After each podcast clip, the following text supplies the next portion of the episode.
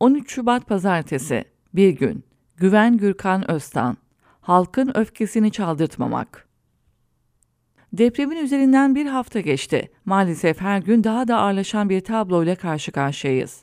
Tarifi olmayan bir acı hüküm sürüyor Anadolu topraklarında. Çıkarılmayı bekleyen bedenler, defnedilmek üzere yan yana sıralanan naaşlar, yaralı vücutlar, yorgun yüzler. Gözümüzün önünde kayıp giden, tanıdık tanımadık binlerce yaşam. Kime çevirseniz başınızı, kara bulutlar çökmüş suratlara. Kedirin altında kocaman bir çığlık. Yeter artık. Türkiye toprakları çok afete, çok yıkıma tanıklık etti. Ama belki de hiçbir zaman toplum bu denli öfkeli, bu denli bilenmiş olmadı. Depremin vurduğu her noktada gözyaşını, matem havasını bastıran bir öfke yankılanıyor. Yıllardır sürdürülen cihan devleti propagandası bu öfkenin duvarına çarpıp paramparça oluyor. Kolay değil, yüz binlerce insan deprem sonrasının en kritik 48 saatinde yapayalnız kaldı. Depremzedeler bir yetkiliye seslerini duyurabilecek bir makama ulaşmak için saatlerce uğraş verdi. Kendi imkanıyla iş makinesi kiralayanları da televizyon kamerası ışığında kurtarma faaliyeti yürütenleri de gördük. Başının çaresine bakma hali bu olmamalıydı. Enkazların başında bir umut yardım ekibi bekleyen çoktu. Bir süre sonra kurtarma ekibiyle karşılaşabilenlerse bekleyenlerin arasında bir azınlıktı. Birçok yapısal engele, yetersizliğe rağmen kurtarma ekiplerinin insanüstü bir çabayla didindiği çok açıktı. Yıkıntılar arasından çıkarılan her canlı beden, ekipleri de yakınlarını da sevince boğdu. Ancak mucize kurtuluşlar birer umut nişanesi olsa da bu devasa yıkım denizinde birer damladan ibaretti. Deprem sonrasında sesini duyuramayanlar, aç bilaç ortada kalanlar, içine girecek bir çadır bulamayanlar, Erdoğan'ın depremin üçüncü gününde eksiklikleri eleştirenlere haysiyetsiz, şerefsiz dediğini işitti. Bu, iktidarın kendisine yönelik öfkeyi muhalefete çevirme hamlesinin ilk örneklerinden biriydi. Halbuki o esnada yakınını kendi elleriyle enkazdan çıkarıp yine kendi elleriyle defnedenler vardı. TSK kurtarma faaliyetlerine yeni katılmış, polis ve asker yeni yeni devreye gezmeye başlamıştı tuvalet ve barınma sorunları başta olmak üzere onlarca problemde varlığını sürdürüyordu. Ki bu yazı yazıldığında hala benzer bilgiler almaya devam ediyoruz.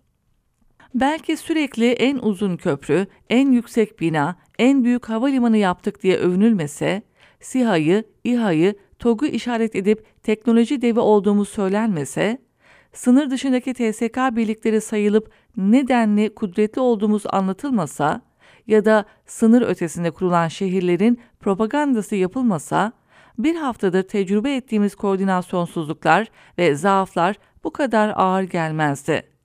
Anlattığı hikayenin büyü bozumuna uğradığını fark eden iktidar, şimdilerde asrın felaketi kampanyasıyla buna engel olmaya çalışıyor. Kendi kusurlarını afetin büyüklüğüyle kapatmayı deniyor. Ancak olan oldu, yaldızlar çok fena döküldü halkın iktidara yönelik öfkesini başka hedeflere yönlendirmeye çalışan gruplar özellikle sosyal medya üzerinden atağa geçti.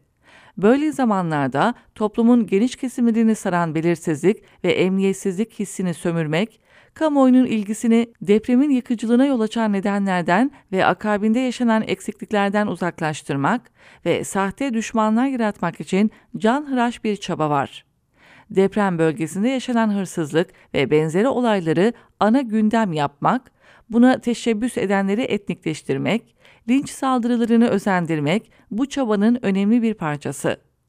Aklı başında olan herkesin bir yandan bu tip suçların engellenmesi için kamu gücünü hukuk dahilinde etkin olmaya davet etmesi, bir yandan da zaten travma yaşayan bölge halkını ve gözü deprem bölgesinde olan milyonlarca insanı manipüle etmek isteyenlere yüksek sesle itiraz etmesi hayati bir önem taşıyor.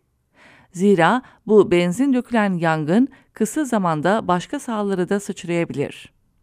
Geride bıraktığımız bir hafta gösterdi ki iktidar depremin siyasi bedelini ödememek için her yolu deneyecek. Deprem bölgelerini kapsayan o hal ilanının iktidarın ilk şoku üstünden atması sonrasında muhalefete yönelik yeni bir baskı aracı olarak kullanılması kuvvetle muhtemel. depremin ilk günlerinden bu yana alanda dayanışma faaliyeti örgütleyen toplumsal güçlere engel olmaktan seçime giden süreci iktidar lehine çevirmeyi hedefleyen hamlelere kadar çeşitli uygulamalarla karşılaşabiliriz. Buna dur diyebilecek şey muhalefetin geri çekilmemesi, toplumun yarasını sarmanın ancak politik değişimle mümkün olduğunu yurttaşlara hissettirmesidir.